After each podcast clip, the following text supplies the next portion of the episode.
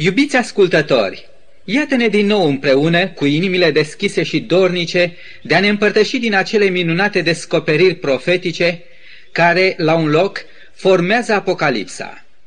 Referindu-se la soliile divine pe care Dumnezeu le-a așezat în cuvântul profețiilor sale, Apostolul Petru le privește și le declară ca fiind o lumină care strălucește într-un loc întunecos până se va crăpa de ziua.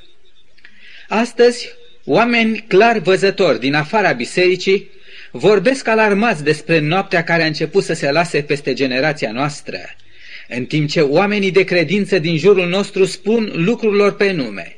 Ei vorbesc despre întunericul păcatului, al necredinței, al disperării, al înstrăinării de Dumnezeu.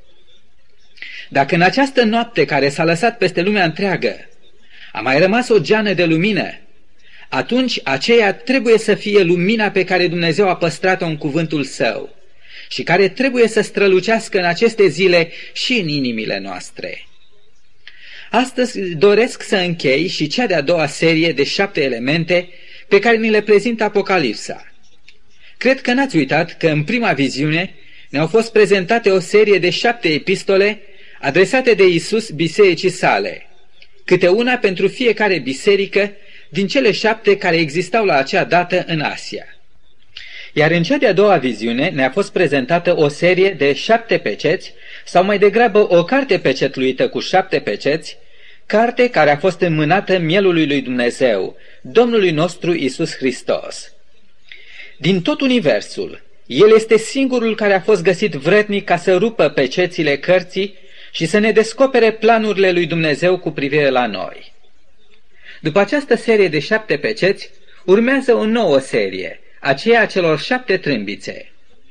Toate aceste trei serii, de șapte epistole, șapte peceți și șapte trâmbițe, reprezintă o întreită viziune a lucrurilor sau evenimentelor care vor avea loc între timpul în care Apostolul Ioan trăia și timpul când cei răscumpărați se vor aduna în prejurul scaunului de domnia lui Dumnezeu. Soliile celor șapte epistole ne prezintă istoria Bisericii lui Hristos, așa cum i-a fost prezentată apostolului Ioan, atrăgându-ne atenția atât spre factorii care aveau să o susțină, cât și asupra erorilor care au pătruns în sânul ei. Cele șapte peceți ne descoperă puternicile încercări din sânul bisericii, experiențele ei personale în confruntările ei cu satana, cu păcatul, cu lumea. În soliile către cele șapte biserici, Domnul Hristos este văzut ca umblând prin mijlocul acestor biserici, în timp ce în cele șapte peceți, Domnul Isus este reprezentat prin imaginea unui miel, care a fost junghiat în folosul omenirii, pentru ca prin moartea lui noi să putem trăi. Viziunea celor șapte trâmbiți nu se mai ocupă de data aceasta de biserică în mod direct, ci doar indirect, tangențial. În timpurile străvechi, trâmbițele erau niște instrumente muzicale folosite cu scopul de a trezi pe oameni și a da alarma cu privire la sosirea unui eveniment important și a-i chema la o pregătire specială, atât de natură fizică cât și spirituală. Aici însă, în viziunea din Apocalipsa, cele șapte trâmbițe zugrăvesc istoria războaielor și a invaziilor militare, care urmau să se reverse ca niște judecăți divine pustiitoare asupra celor națiuni care au refuzat să dea ascultare Evangheliei păcii, care au respins oferta cerului la mântuire și s-au așezat în calea planurilor lui Dumnezeu. Despre viziunea celor șapte trâmbițe vom vorbi în emisiunea viitoare. Astăzi, de fapt, ne găsim cu studiile noastre la momentul când mielul ar fi trebuit să rupă pe cetea șaptea. După cum am văzut în ultimele două emisiuni, bazați pe cele scrise în capitolul 6, primele șase peceți au fost deja rupte. Și drept urmare, privirea uimită a apostolului Ioan a surprins mai întâi o cavalcadă simbolică, cum patru cai de culori diferite, alb, roșu, gălbui și negru, cu călăreții lor, au trecut la porunca cerului pe dinaintea sa în galop. Apoi, când mielul a rupt cea de-a cincea pecete, apostolul Ioan a văzut cum de jos, de sub altar, sufletele martirilor, glasul sângelui lor, striga la Dumnezeu după dreptate, cerând răzbunarea sângelui lor. Când mielul a rupt pe cetea a șasea, Privirea prorocului Ioan a fost atrasă de marele desnodământ al istoriei, de evenimentul revenirii în slava a Domnului Hristos și mai ales de ce va însemna acest eveniment pentru cei ce au respins ocazia mântuirii lor. Întrebarea cu care se încheie cea de-a șasea pecete este Dacă ziua revenirii în slavă a Domnului Isus va fi o zi de judecată și de mânie, atunci cine oare va putea sta în picioare în ziua mâniei divine? Care va fi atât de tare, atât de pregătit, atât de dispus să stea față în față cu Dumnezeu în acea zi a revărsării judecăților divine? Răspunsul la această întrebare avea să fie dat imediat în capitolul următor, capitolul 7. Cei ce vor putea sta în picioare în acea zi, în fața tronului divin, vor fi numai cei pecetluiți cu pecetea viului Dumnezeu, și anume cei ce vor avea înscris în caracterul lor caracterul sfânt al lui Dumnezeu și al legii sale. Și pentru ca locuitorii pământului să fie siguri că acea zi teribilă va avea loc, Dumnezeu a vrut să marcheze în istoria planetei noastre, prin trei semne cosmice, catastrofale, certitudinea cuvintelor sale. Și aceste semne, potrivit profeției, aveau să fie mai întâi un mare cutremur de pământ, apoi întunecarea soarelui în plină zi, așa cum niciodată nu mai fost văzută, și o mare cădere de stele.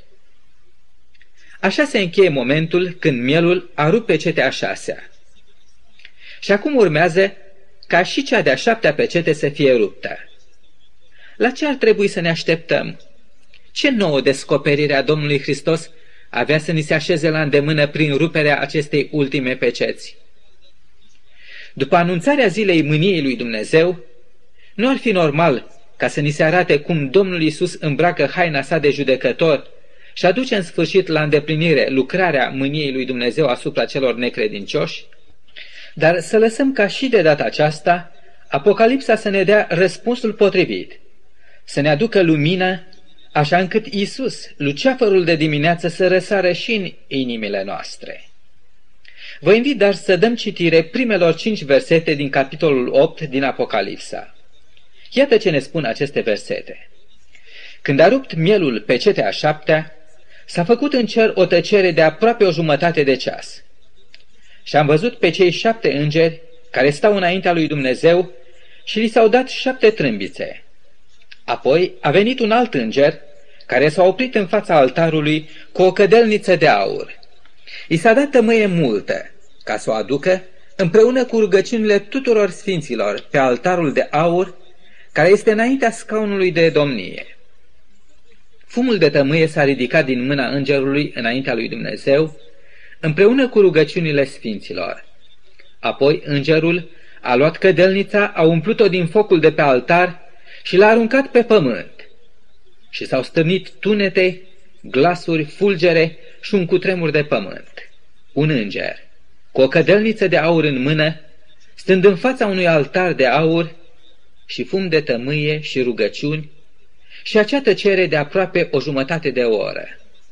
Oare care să fie însemnătatea acestor imagini, se poate întreba oricare dintre noi? Care să fie adevărurile divine care se ascund în spatele acestor simboluri atât de solemne? De fapt, dacă stăm să ne gândim mai bine, dacă aceste imagini n-ar avea loc în cer și n-ar avea ca personaj principal un înger, atunci acestea ar putea părea ca aparținând Vechiului Testament, slujbelor de la templu. Și acolo era un altar de aur, un mare preot îmbrăcat în haine strălucitoare, de podoabă, o cădelniță de aur, fum de tămâie, rugăciuni ce se înălțau spre cer. După cum știți, afară, în curtea templului, era altarul de jertfe, care era de aramă. Însă, în lăuntrul templului, în prima încăpere, denumită Sfânta, chiar în fața perdelei, care separa Sfânta de Sfânta Sfintelor, se afla un alt altar, poleit cu aur. Acesta era altarul tămâierii. Dincolo de perdeaua care separa cele două încăperi, în cea de-a doua încăpere, denumită Sfânta Sfintelor, se afla chivotul legământului, care avea deasupra lui capacul ispășirii, milostivitorul sau tronul Harului. acolo pe capac, între cei doi heruvim de aur, era prezența neîntreruptă a lui Dumnezeu, manifestată printr-un nor de lumină, șechina. Și ce a văzut apostolul Ioan în acea viziune? Tot un altar de aur, pentru tămâiere, așezat în fața scaunului de domnie a lui Dumnezeu în ceruri. Și un înger cu o cădelniță de aur, încărcat cu rugăciunile sfinților, slujind în fața altarului ce sta înaintea tronului divin. Ca o prefigurare cerească a lucrării de odinioară a marelui preot de la sanctuarul pământesc. Fără îndoială că prin ruperea celei de-a șaptea peceți, cerul dorea să ne atragă atenția asupra importanței lucrării Domnului Isus din aceste ultime zile dinaintea venirii sale. Pecetea a șasea a avut drept scop ca prin cele trei semne cosmice să anunțe pământul întreg că istoria omenirii a ajuns în ultima ei etapă, aceea sfârșitului. Iar prin ruperea ultimei peceți, cerul ne anunță care este ultima lucrare care a mai rămas pe agenda lui Dumnezeu. În emisiunea trecută, când am studiat pe scurt însemnătatea celor scrise în capitolul 7, am văzut că încheierea lucrării lui Dumnezeu pe pământ constă în sigilarea slujitorilor săi adevărați cu pecetea Dumnezeului celui viu. Nu e vorba de o pecetluire asemenea cu aplicarea unei ștampile pe un colet sau plic, ci aici este vorba de lucrarea Duhului lui Dumnezeu cu credincioșii ultimei generații, lucrare care constă în a imprima caracterul neprihănit al Domnului Hristos și sfințenia legii sale asupra caracterului celor credincioși. Aceasta este de fapt pecetea viului Dumnezeu. Și atunci când această lucrare va fi încheiată, atunci Isus va deschide din nou cerul și se va pogorâ pentru a lua la sine în împărăția sa pe toți aceia care au răspuns favorabil lucrării Duhului Său. În prezent, tot universul stă astăzi în așteptare ca această lucrare să fie încheiată. Singurul lucru de pe pământ care împiedică încheierea acestei lucrări de sigilare nu este altceva decât lipsa de spiritualitate a poporului lui Dumnezeu. Împărăția peste care Isus va domni va fi o împărăție spirituală. Astăzi, cei mai mulți creștini pretind că slujesc viului și adevăratului Dumnezeu. Dar așezați în reflectorul caracterului neprihănit al Domnului Hristos și în lumina sfintei sale legi, ei sunt dovediți a fi încă departe de așteptările lui Dumnezeu. În timp ce mulți slujesc lui Dumnezeu în cugetele lor, în teoria adevărurilor sale, puțini sunt de fapt aceia care îl slujesc din toată inima lor. Puțini sunt aceia care se luptă pentru a birui în luptele credinței, cum a biruit și Isus. Cu cât regret, cel ce cercetează inimile oamenilor trebuie să spună despre unii creștini, așa cum a spus și pe vremuri despre împăratul Belșațar. Cântărit, cântărit și găsit prea ușor. Dar când mica turmă a rămășiței celor credincioși de pe pământ va primi în sfârșit pecetea viului Dumnezeu, atunci îngerul trimis să așeze pecetea aprobării divine pe fruntea slujitorilor lui Dumnezeu se va întoarce în grabă la cer cu solia că lucrarea sa s-a încheiat. Atunci Isus, marele nostru preot din templul din ceruri, se va dezbrăca de hainele sale de mișlocitor între om și Dumnezeu și va îmbrăca hainele sale de împărat al împăraților și domn al domnilor. Atunci, însoțit de miriade de îngeri, suveranul cerului și al pământului va goli tot cerul de slava sa și va coborâ să ia la sine pe toți aceia care au așezat întreaga lor ființă la dispoziția lucrării de pline a Duhului Său cel Sfânt. Acela va fi timpul împlinirii făgăduinței sale care ne-a fost făcută atunci când El a spus Vă este de folos ca să mă duc. Eu mă duc ca să vă pregătesc un loc și după ce mă voi duce și vă voi pregăti un loc, mă voi întoarce și vă voi lua cu mine, ca acolo unde sunt eu să fiți și voi. Aceasta este cauza acelei tăceri din ceruri. Da, va fi o tăcere pentru că tot cerul va coborâ atunci ca să salute pe pământenii care se întorc acum în sfârșit acasă, în căminul lor din ceruri. Atunci, Aceia care au fost cândva secerați de mâna crudă a morții se vor întâlni în văzduh cu izbăvitorul lor. Unii au murit în chinuri pe rug, alții pe cruce, alții datorită uneltelor de tortură sau anilor grei de temniță. Familii care erau cândva fericite, dar în care moartea și-a luat prada, vor fi atunci reunite în jurul Domnului Isus. Soți și soții care s-au despărțit în viață și au adormit în Hristos se vor întâlni atunci când glasul dătător de viață al Domnului va chema la lumină pe cei morți. O, ce întâlnire va fi atunci, ce îmbrățișări, ce lacrimi de bucurie, ce cântări de laudă și de recunoștință se vor înălța în văzduh, ce strigăte de biruință și osanale. Aceea va fi întâlnirea mult așteptată a Domnului cu mântuiții săi, a celor credincioși cu Domnul și Mântuitorul lor, cu alesul inimii lor. Aceea va fi întâlnirea mirelui cu mireasa lui. Până atunci, mai e puțin. Încă puțină, foarte puțină vreme. Și cel ce vine va veni și nu va zăbovi. Așa ne asigură cuvântul divin. Da, Iisus nu va zăbovi la nesfârșit. Acum, cei drept, el zăbovește, întocmai ca și mirele din parabola Domnului Isus. Acum el întârzie, nu ca să ne pună răbdarea la încercare, ci pentru că el dorește să-și pregătească un popor, o biserică a sa care să fie fără pată, fără zbârcitură sau altceva de felul acesta, ci sfântă și fără prihană.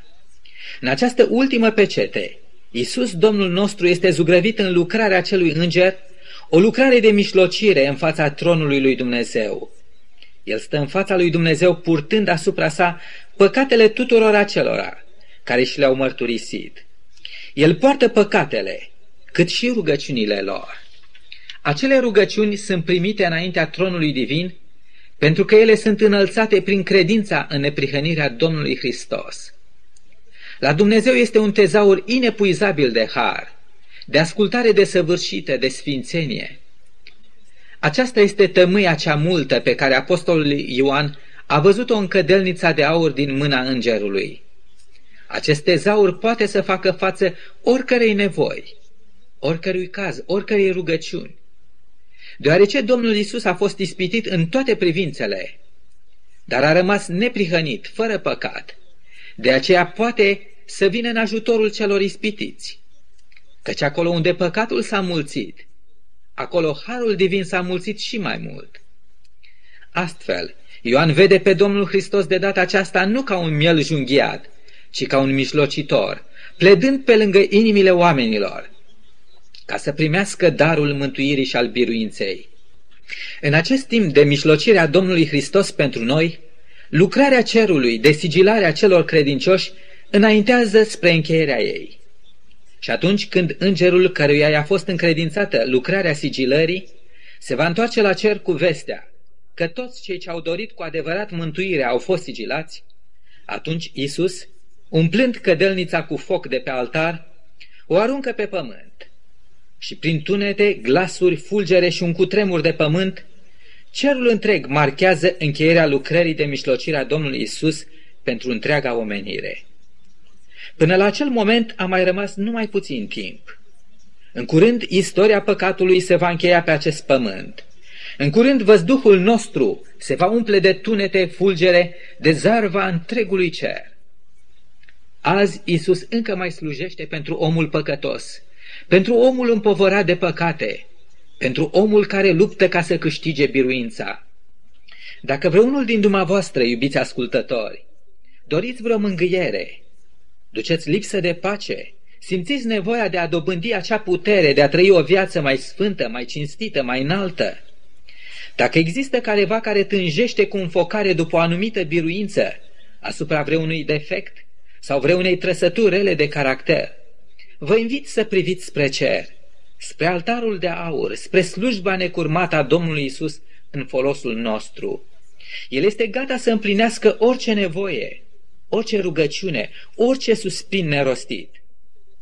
El este gata să ne libereze de orice povară, să ne lumineze, să ne aline orice durere, să vindece orice rană. El este așa de interesat de fiecare din noi ca și cum nu ar mai exista nicio altă ființă omenească pe pământ. El nu privește la mulțimea și gravitatea greșelilor noastre, pentru că El poate să ne curățească de orice fără de lege. El încă slujește înaintea altarului de aur, îmbinând sau împletind rugăciunile noastre cu tămâia, cu simbolul vieții sale neprihănite. Și Dumnezeu, privind la fiecare dintre noi, la dorul inimii noastre după o viață mai curată, mai nobilă, mai plină de putere, privind la noi și la Isus Fiul Său, El este gata să ne spună, de dragul Fiului meu și de dragul tău voi împlini tot ce-mi ceri. Astfel, dar, iubiți ascultători, să privim spre Isus, să folosim ocazia de aur a clipei prezente. Dați astăzi mâna Domnului, descărcați-vă inimile înaintea Lui, așezați la picioarele altarului Său toate poverile care vă apasă. Acum este momentul cel mai potrivit să vă deslipiți privirea și inima de orice idol, de orice plăcere vinovată înaintea Lui, de orice spirit de vrăjmășie față de El sau față de cea mai simplă rază de lumină pe care El vi-a descoperit-o prin cuvântul Său. Priviți dar spre cer cu încredere. Acolo, în fața tronului suveranului Universului, avem un prieten adevărat, un mișlocitor plin de milă, un salvator care nu și-a precupețit nici chiar propria sa viață, ci a murit pentru a ne vedea salvați. Mă întreb cu adâncă îngrijorare în inimă, care din cei ce au ascultat această emisiune va prinde astăzi mâna Domnului, mâna îndurării și a dragostei sale. Odată ce cerul a anunțat că a început vremea sfârșitului, cine și-ar mai putea permite să se joace cu propria sa soartă, cu ultimele ocazii ale sale de a fi curățit, iertat și însuflețit de o nouă viață? Curând, judecățile lui Dumnezeu vor fi slobozite asupra acestui pământ. Curând, cei ce au căutat ocrotirea ripii Domnului vor cunoaște din plin bunătatea sa, mai ales atunci când vor vedea cum întreg pământul a devenit teatrul mâniei divine deslănțuite. Iubiți ascultători, prin cele ce vă spun nu vreau să fac apel la sentimentele de groază și de spaimă ale nimănui, ci vreau să vă știu numai sub adăpostul Domnului atunci în acea zi. Vreau să vă știu că ați pornit chiar de azi cu adevărat spre Dumnezeu. Fie ca în curând să ajungem în căminul nostru de sus, unde suntem așteptați, în edenul nostru veșnic. Amin.